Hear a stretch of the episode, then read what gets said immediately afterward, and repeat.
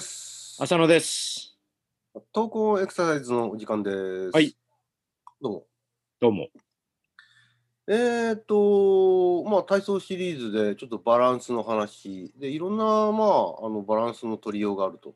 で、今までのその、体操のそのメニューの中に、まあ、そのその中でももうバランスの要素が入ってるんだけども、うん。まあ、もうちょっとバランスっていうところを少しあスポットライトを当てていくと、まあ、動的系なのか性的系なのか、まあ、動きをコントロールしながらバランスを取っていくのかっていうようなものを言いながら、まあ、組み立てていったらいいんじゃないですかみたいな感じで。うん。この間ね、ちょっと言い忘れたんだけど、厳密にミクロで見ると、人間の体が静止してるってことはあありえないんですよね、実はね。そうですよね。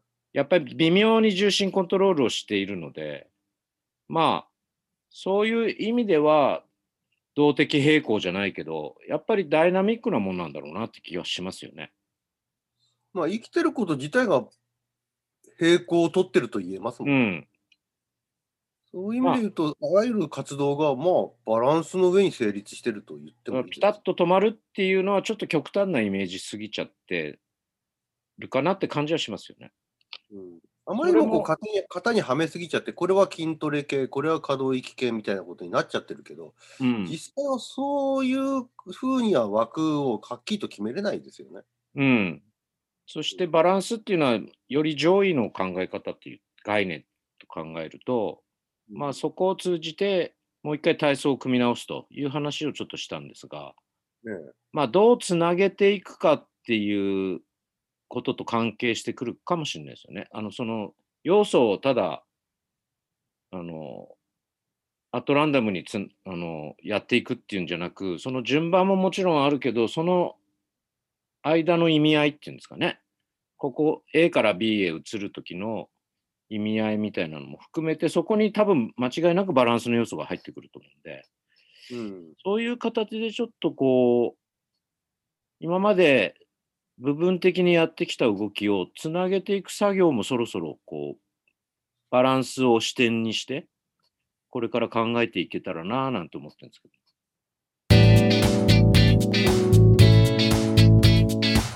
ということは、まあ、バランスの動き、概念がそのつなぎになっていくっていう感じですか。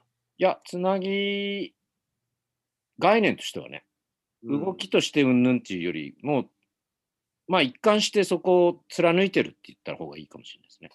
うんうんそうするとこう串物じゃないけど串にいろんなものを刺していくけど焼き鳥とかもねまあネギを入れるか 焼き肉を何をピーマンじゃないし何を入れるししとうを入れるかまあいろいろあるけどで結局肉や脂質っていうのはいわゆる筋トレだとか可動域っていそううことそだうそうそうだから串はもうバランスですよ。まあ、通底していることです。まあ、そうそうってそいううかそこがなぜ通底しているかっていうと、そもそも平どあの動的平衡も含めて平行があって、いろんな活動が起きてるわけだからっていうことなんですよ。そうそうそういうふうなことがちょっとクリアになってきたかなって感じですね。うんうんまあ、確かに、今までななんとなくこうあの体操というものの一つの項目から一つの項目に移るときって、まあ、き筋力鍛えたから次、あのーリラクゼーションみたいな、なんか思う、大した理由もなくこう移ってってるところがあるんですけども。ただくっつけても別につながり考える必要なくできちゃうからね。うんだけどよく考えるとそこのつなぎっていうのも意味合いに考えた時の核となる考えがまあバランスかなっていう感じでまあそれを今後また考えて今までのその動きをちょっとつなげてみる作業うん、それもできこれからやっていきたいなと思ってますなるほど。ね。うんうんちょっとまあ、楽しみというか面白いですね。うんうん。そんな感じです。わかりました。はい。はいまた次回に。また次回よろしくお願いします。はい傷の、傷の、つれずれ草、つれづれ草インモーション、インモーシインモーションお噛まないで言えましたね。はい。はい、もう、そこら辺はペラペ ラと。久しぶりですけど。久しぶりですね。はい。えーとですね、今回持ち込みのネタなんですけども、 おううん。スクワット。おー古くて新しいうん、今までこの、あのー僕たちが配信している、えー、とトークオンエクササイズでも何度も取り上げてきていますけど、もうしつこいほどね。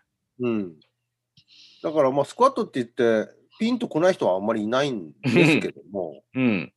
そもそもスクワットってどういうものっていうのってあんまりこう今まで触れてこなかったなってあまりにも当たり前すぎちゃってっていうところもあって。うん。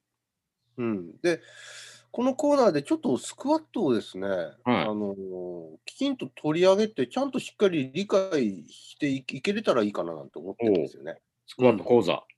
スクワット、まあ、講座って言ったら大げさになっちゃうんですけど も、ああ、つれづれですからね。ズレズレですから。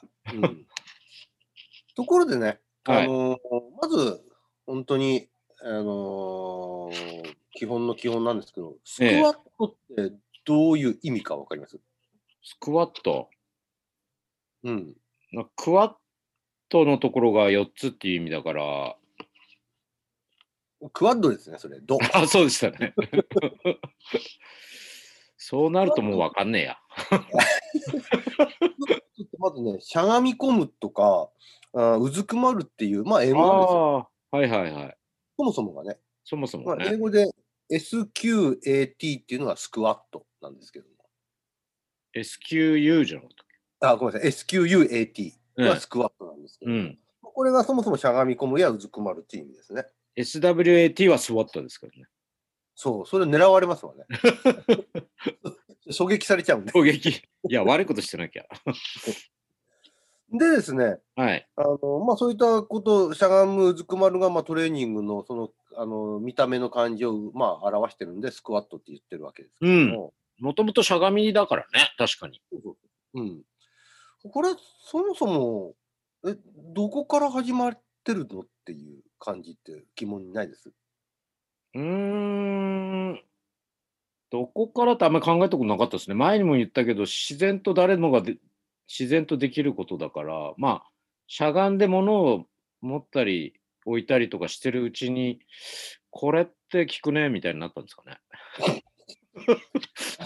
あ日常生活からあのこれをちょっと、あれ、これってもしかして体にいいんじゃないのみたいな気づき、うんうん。で違いますよ。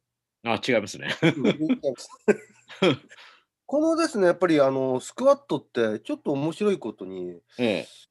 えームガール帝国だとかを輩出したそのインド系のインド大陸インドア大陸のですねどころが中心になってるんですよね。でそそこはもそもがあのーまあヒンズー教のその文化を背景とした、まあ、いろんな格闘技だとか うーんがあ。るわけなんですよ。うん。例えばその代表的な格闘技の中にですね、えーっと、クシュティっていう格闘技があるんですよね。クシュティ。クシュティ。これこれどうもあの日本の相撲によく似てる格闘技らしいんですけども、おー。これはその、いわゆるあのヒンズー教なんかの、あのまあ、日本だと当然その相撲って真偽って言われてますけども、はい。やっぱ同じようにあのヒンズー教を背景とした文化的な側面としてのその格闘技があって、それがクシュティっていうのがあって、うんそれらのその、まあ、競技者があのトレーニングとして取り入れたのはどうもこのスクワットだったらあしいですトレーニングとしてね。うんただこれトレーニングだけじゃなくて、し実ゃはがんでやるのかと思った。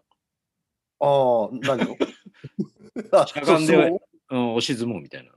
あいや、トレーニングとは書いてましたよ。トレーニングだね。うん。ウィキペディアで見た話なんですけど。ああ、それがヒンズースクワットなんですかそうで、まあ、あの、ヒンズースクワットはヒンズースクワットでまたちょっと、あの、似てるんだけど、付け加えなきゃいけない説明があるんですけあど、あそれちょっと置いといて。はい。で、その、まあ、あのーそもそもインドで、その、もう格闘技のトレーニングとして取り入れてたんですけども、一方でですね、やっぱりインドで、あの刑罰の一つとして、うんこれをやらせてたらしいんですよね。ああ、なんかあの、インドだったかな。なんかコロナのあれで出歩いてた若者にあの、スクワットさせたりしてましたよね。名バス残とでしすてね。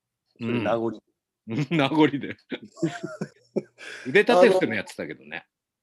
まあ、ちょっと意味合いが変わるのかもしれないけど、日本でいうところのムチ打ち系に近い感じなんでしょうかね。おー、むち打ちですか。まあ、ムチで打たれたら痛いけど、やっぱりスクワットってきついっていうイメージが。日本ではあれじゃないですか。ぶらずーっとぶら下がってるとか。ああ、まあそうかもしそういうふうに言えばそうかもしれないですね。肉体を使った辛さだからね。そのそういずれにしてもそのスクワットはトレーニングっていう側面もあるんだけど、やっぱりきついっていう側面もあって、それを刑罰として利用してるっていう背景があったらしいです。おおなるほど。